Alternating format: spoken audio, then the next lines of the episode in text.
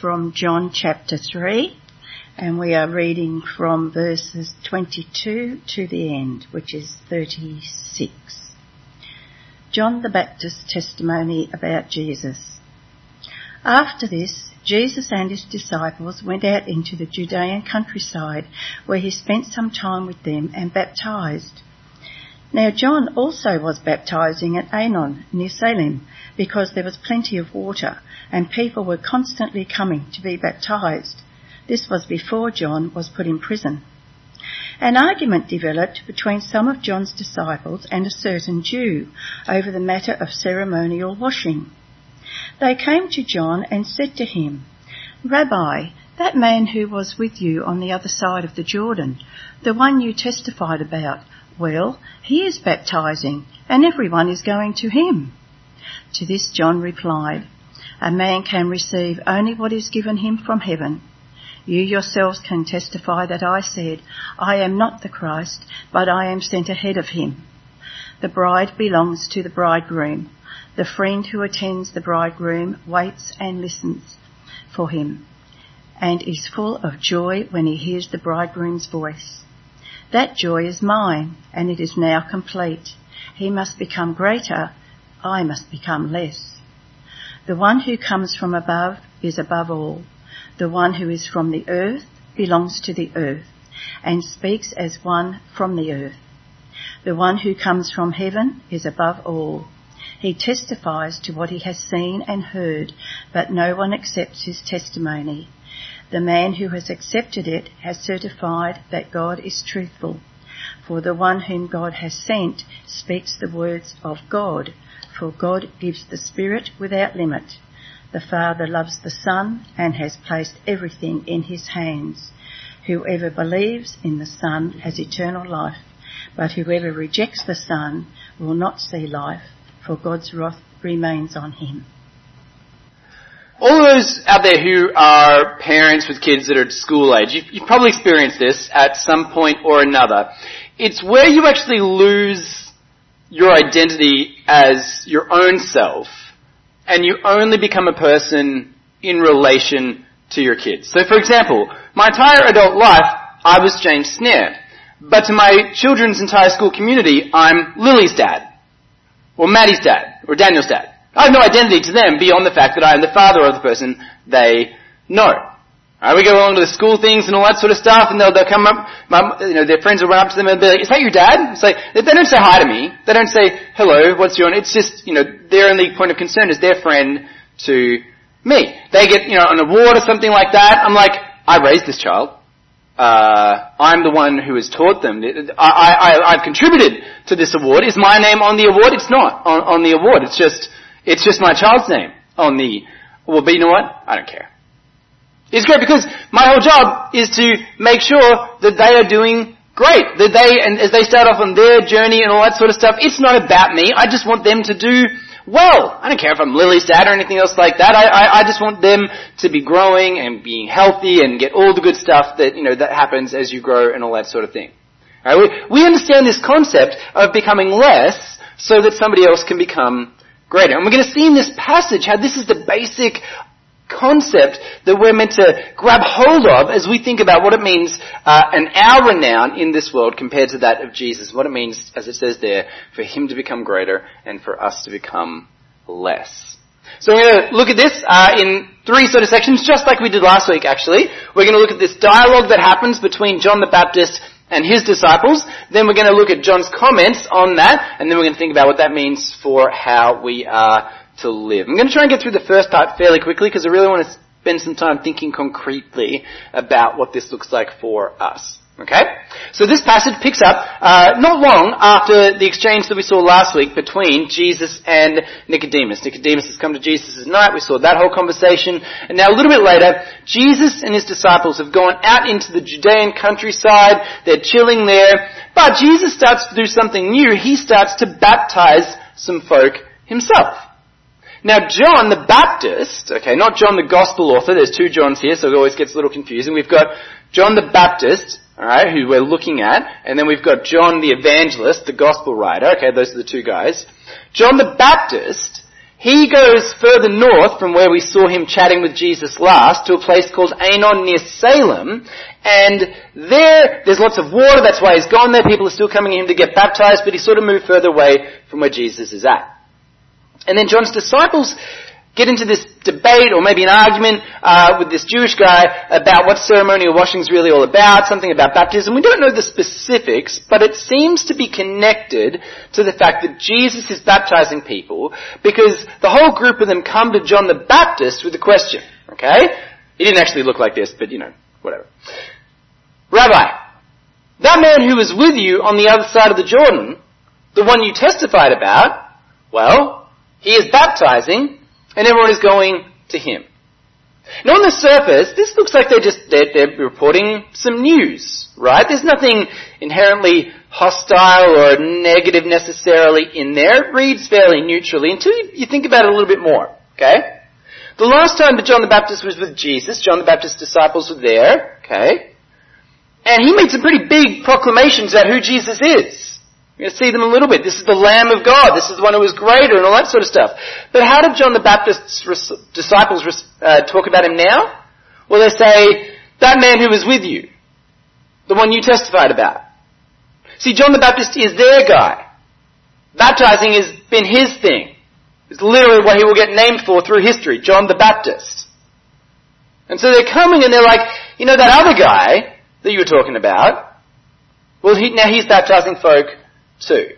And you can sort of feel it. There's this sense of, isn't that your thing? Isn't that our thing?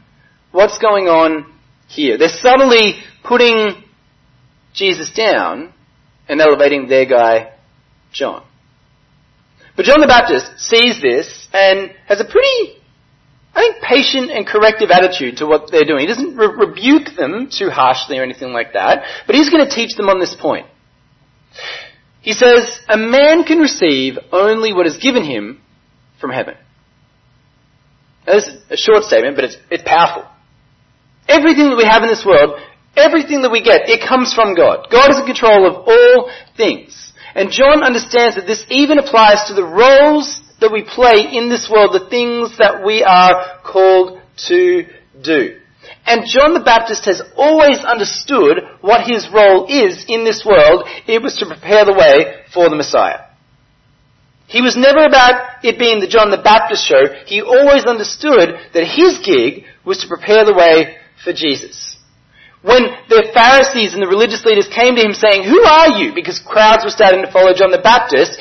He said, he didn't even say he was a person. They're like throwing these lofty titles at him. He's like, I'm, I'm the voice of one calling in the desert, make straight the way for the Lord. He understood who he was in comparison to Jesus. When he saw Jesus, he said, look, the Lamb of God who takes away the sin of the world. This is the one I meant when I said, a man who comes after me has surpassed me because he was before me. This is the one whose sandals I'm not fit to tie. John the Baptist had no delusions of grandeur about what his job was. His job was to get the way prepared for Jesus. And to help his disciples understand this a little bit more, he's going to use the analogy of a wedding. Alright? So he says, you yourselves have heard, I'm not the Christ, but I'm sent ahead of him. That was my job. Okay? And it's like this. The bride belongs to the bridegroom. Now this is an interesting analogy to use to start with because there's a couple of different places in scripture that talk about how the church, all those believing in Jesus, are like a bride to him. So Paul uses this in 2 Corinthians. He's talking to the church there and he says, I'm jealous for you with a godly jealousy. I promised you to one husband, to Christ, so that I might present you as a virgin to him. The church is the bride of Christ. And then in Revelation, let us rejoice and be glad and give him glory, for the wedding of the Lamb has come and his bride is made ready for herself. That's the picture that we have when the church gets together with Jesus at the end times. It's like pictured like a wedding ceremony. Maybe John the Baptist has this in mind, that Jesus is the groom and the church is his bride and it's good and right that people are now going to him to be baptized. Maybe that's what he's thinking about. But whether he's referring specifically to that or not, this bride analogy is really helpful. So he says the bride, the bride belongs to the bridegroom. The friend who attends the bridegroom waits and listens for him. And it's full of joy when he hears the bridegroom's voice. That joy is mine, and it's now complete. You know that person, uh, when you go to a wedding, and they, they just, as soon as like the bride rocks up, they just, they start crying? It's, they, they, so they, they've been perfectly fine, all of a sudden like the, the music plays or something like they turn they're, they're, and they're not, you know, I mean I guess occasionally it could be envy and jealousy, but n- not normally. Normally it's, we're, we're happy, okay? We're just so happy for them that this moment has arrived.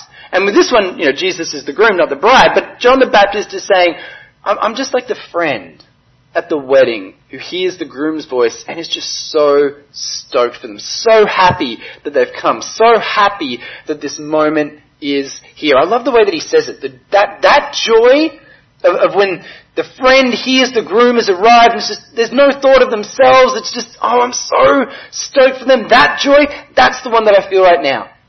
It's complete this joy, this hope that I've had, now that Jesus has come, I'm just so happy and overjoyed that this moment is here.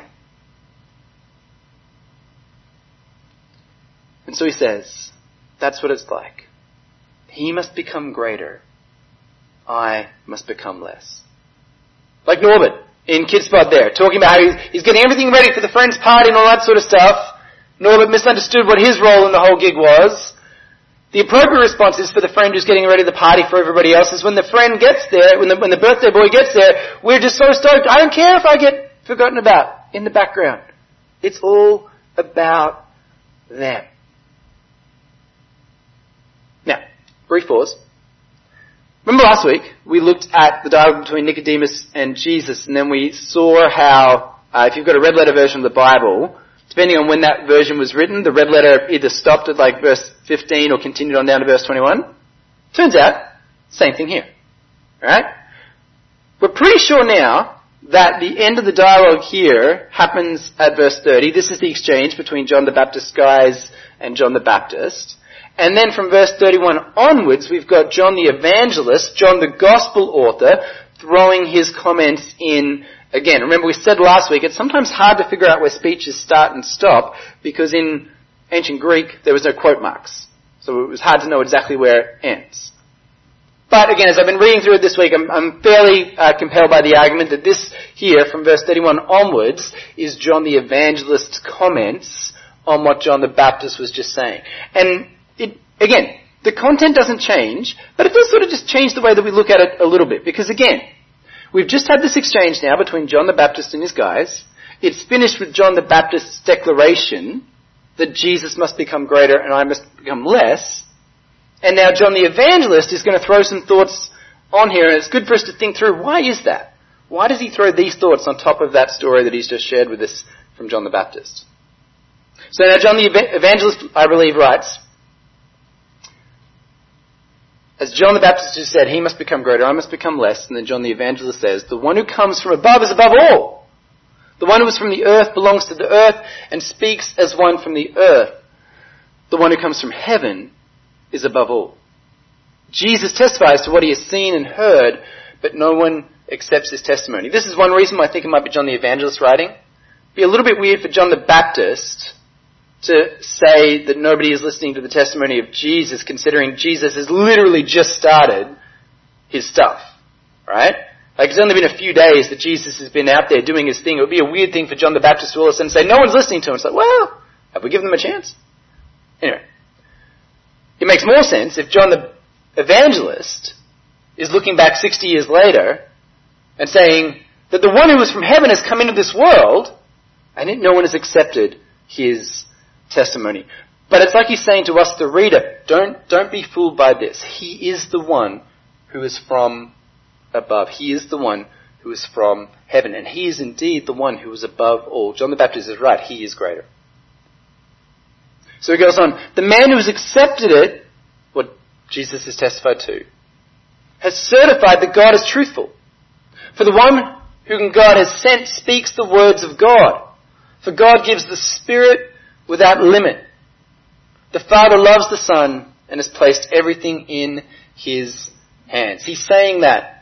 God has given His Spirit to Jesus to proclaim the Word of God. And when you believe what Jesus spoke about, then you are affirming that God himself is truthful. Because it is Jesus' job to speak the words of God the Father. And this has eternal consequences. For whoever believes in the Son has eternal life, but whoever rejects the Son will not see life, for God's wrath remains on him. Now, does that sound familiar? Right, because it sounds very much like John 3.16 last week, which we also think was John the Evangelist speaking, right? So he said in 3.16 and 3.18, I've left out 17 there for time's sake, For God so loved the world that he gave his one and only Son, that whoever believes in him shall not perish but have eternal life. Whoever believes in him is not condemned, but whoever does not believe stands condemned already because he has not believed in the name of God's one and only Son. Real familiar, right? I mean, it's, it's the same basic idea. There's two camps that you can fall into here. Either you're believing in Jesus and you will receive eternal life, or you are rejecting Jesus and you stand condemned and remain under God's wrath. Those are the two camps that you can fall into. So that's twice here in chapter 3 where we've had a story that John the Evangelist has shared with us, and then after the story, John frames things in terms of, reader, do you understand? You are either believing and receiving eternal life, or you are rejecting and stand condemned. Why are we condemned? Well, the rest of the Bible teaches us that we are sinners. We've fallen short of God's glory. We have made much of ourselves and less of Jesus and chosen to live our own way, and God as the rightful King of all justly condemns us for that. Because this thing, I think this is the connection here between John the evangelist's thoughts on what John the Baptist has just said. If God sent Jesus into the world, empowered by His Spirit to speak God's word, and then I hear that and reject it, I've done the exact opposite of what John the Baptist is encouraging folk to do. John the Baptist is saying, he must become greater, I must become less. But if I choose to reject God's testimony and choose to go with my own narrative, to tell the story that I want to tell, to make the world however I want to make it in my own head, I'm making a lot of myself. I'm replacing the God of the universe with my tiny, finite, limited perspective and saying, no, no, I got this. I've made much of myself and made less of God. And John the Evangelist doesn't want us to do that. He wants us to hear God's word and to affirm that it is indeed truthful and receive eternal life. That, that, that's what he wants for all of us. So as we as, just had them in there to work back, I should have shown them. That's alright. That's why he says, whoever believes in the Son has eternal life, but whoever rejects the Son will not see life, for God's wrath remains on him. So this passage has two meanings again for us this morning. Very similar to last week, because I really do think that the second half of John chapter 3 is just reiterating again what John's trying to get at in the first half. If you're here this morning and you're not believing in Jesus, what John the Evangelist wants you to do is to reconsider. He wants you to think again about who Jesus is. John is firm in saying he is the Son of God. He is the one sent from heaven. He proclaims God's word to us. And if you are rejecting this, you stand condemned. But if you simply receive it, you simply believe it, then eternal life is the gift that He wants to give to you. Now, in Jesus' own time, I actually can kind of understand why some folk didn't get this. Jesus said some weird things. I think, I, I don't think I would have accepted Jesus' testimony in his own day. I know I wouldn't have. Jesus said stuff like, if you knock down this temple, I'll rebuild it in three days. It's like that, that what? That's a, that's kind of a crazy idea. Jesus said, I have living water that if you drink of it, you'll live forever. That sounds kind of weird. Jesus is going to come up uh, in chapter 6 and he's going to say, uh, you need to eat my flesh and drink my blood. Say, what? Like Jesus said some weird stuff. But this is the thing. John the Evangelist is writing after Jesus' story here on earth is finished. And he believes and confesses not just because of the things that Jesus said, but because of the great work that Jesus did when he died on the cross and rose from the dead. That we stand now in this privileged position, a better position than John's John the Baptist's disciples are in, because we know the full story that Jesus showed us that he is who he said that he was and that we can trust his word because he told us he was going to die and rise again, and he did. And that's the miracle that we pointed to say, yes, indeed, he is the Son of God, the one we need to trust and listen to. And so if you're here this morning and you have questions about this, man, do I ever encourage you to come and ask. And if you feel as though this is true, then this morning might just be the time for you to confess your sins and believe in the Lord Jesus. But for the rest of us, who are already uh, believing in Jesus, man, this, this, what a great, great verse for us to remember. He must become greater. I must become less. Because this, this has almost endless application for us. We live in a culture that, that wants to appeal to us on the basis of building up our own renown, our own glory. My generation, like it, it's a whole joke, right? The, the, Generation Y, I'm, I'm actually right on the border between Generation X and Generation Y. I've tried to explain this to the youth. They make fun of me for it. Some of them call me a boomer. That's, that's insane. My generation was told, you are special, you are wonderful, you can do whatever you put your mind to, you're marvelous. And, and we were just pumped full of all this good stuff. And look, it was well intentioned. But it wasn't totally true. Because it gave us this impression that we were all destined for like some sort of worldly glory and that's what, what, what this life is meant to be about. But it's not. It's not meant to be about my glory. It's not meant to be about your glory. It's meant to, be about the glory of Christ. That's what we're here for, to glorify Him. And John the Baptist understood this. John the Baptist was a guy that was getting renowned. John was a big deal. Crowds were, were like coming out from the city, going out into the desert to hear from him and listen to him. He had to go and find a place where there was more water because so many folks were coming to be baptized by him. John was a big deal. But when Jesus came, when it was a choice between who is going to get the renown here, John the Baptist understood, I step aside and it goes to him. And so for us, we have to have that same heart attitude that when glory is being given, are we going to seek to make much of ourselves or are we going to seek to make much of Christ? Now, I think a bad application of this would be to walk in some sort of false humility. Where, you know, you sort of always downplay and deny in the sort of sense of, you know, oh no, I'm not, I'm, I'm nothing, I'm less than, and, and, and you know what I'm talking about? That, that false humility that people get, where they, they, it's like an act that they're putting on. They feel like they have to sort of make themselves look low and all that sort of stuff, but it's not genuine. That's, that's not what I'm talking about. What I'm talking about is a sincere understanding that the good things that I've been given by God, the things that I'm good at, I don't need to deny them but rather I need to affirm that it is God who has given them to me. If I'm really good at my job, I say, you know, I'm just so, so, thankful for the opportunities that I've had to learn and to grow, the people who've taught me, and that Jesus has put all these people in my life so that I can praise Him for the good gifts that He's given. I, don't have to say, no, I suck, I'm, I'm horrible, I'm all, no, that's not totally true. Yes, compared to God, of course, we all suck. But to make much of God, John the Baptist doesn't respond with, you know, I'm nothing, I'm less than. He's a friend at the wedding. He's invited. He's part of the crew. He's there with him, right? It's a privileged place to be in, but he just understands that as blessed as I am in this, that's the guy.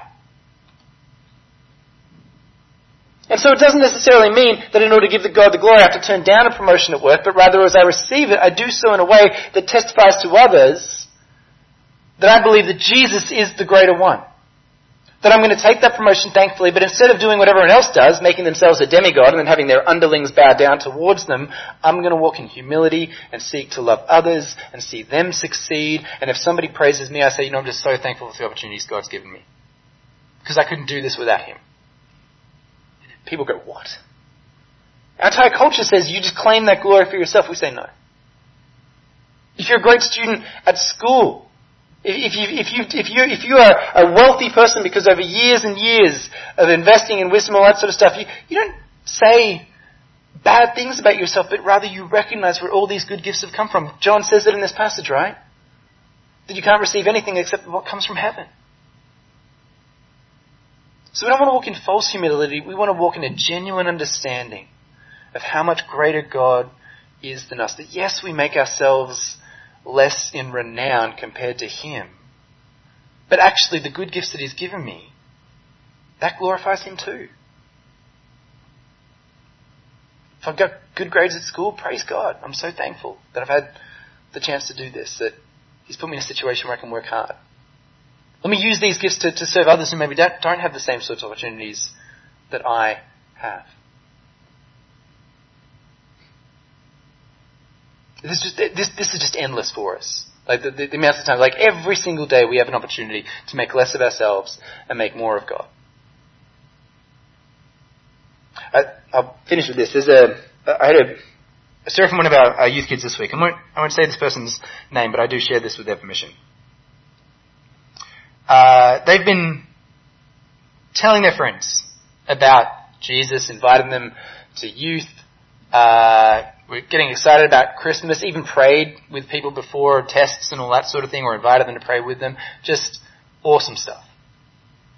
And this last week, uh, they were approached by eight of their friends who said, "We just feel like you're forcing your religion on us." That's a, that's tough in high school to have a group of people come to you like that.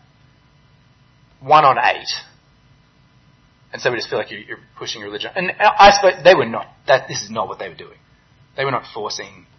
Not that's not what was going on. And I said to this person, you know what, that sucks. That's really really hard. But you know what? It's also awesome. It is fantastic.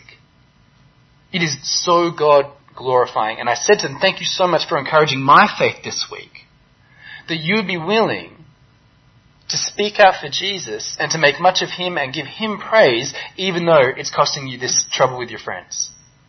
That, that maybe even, you know, these relationships will be changed going, going forward because of this, but you've been willing to do this because you want to make much of Jesus. And it's hard. That's a tough thing for a teenager to process, right? But I just wanted to say, you are so awesome. Because this is exactly what the Christian life is meant to look like. We sacrifice our own renown. We give up our own status for the sake of Jesus and making his name great. And I'm going to pray that we all do that now.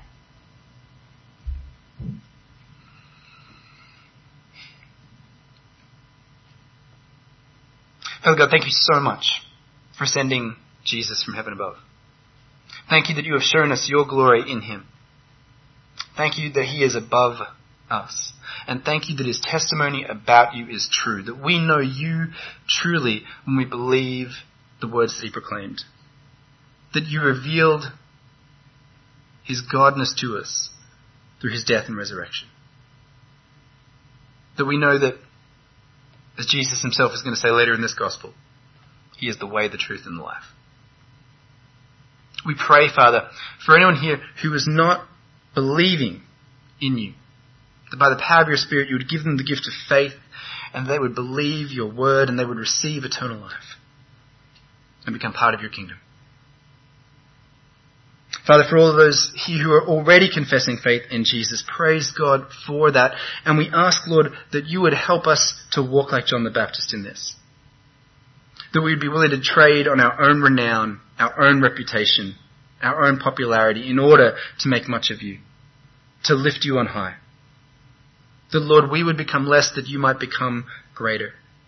That we would not seek to hold on to glory for ourselves, but rather, Lord, we would always direct it towards you, thankful for every good gift that you have given us, always recognizing the blessings that we have and that you are the one who pours them upon us. And for those of us who are in, in tough and difficult circumstances who wish we had something to praise you with, may we give you praise that even in our troubles, you are still our hope and our comforter and the source of all the good that we know is to come for us in the life to come. So Father, may we walk in humility this week, making much of you and less of ourselves by the power of your Spirit. In Jesus' name we pray. Amen.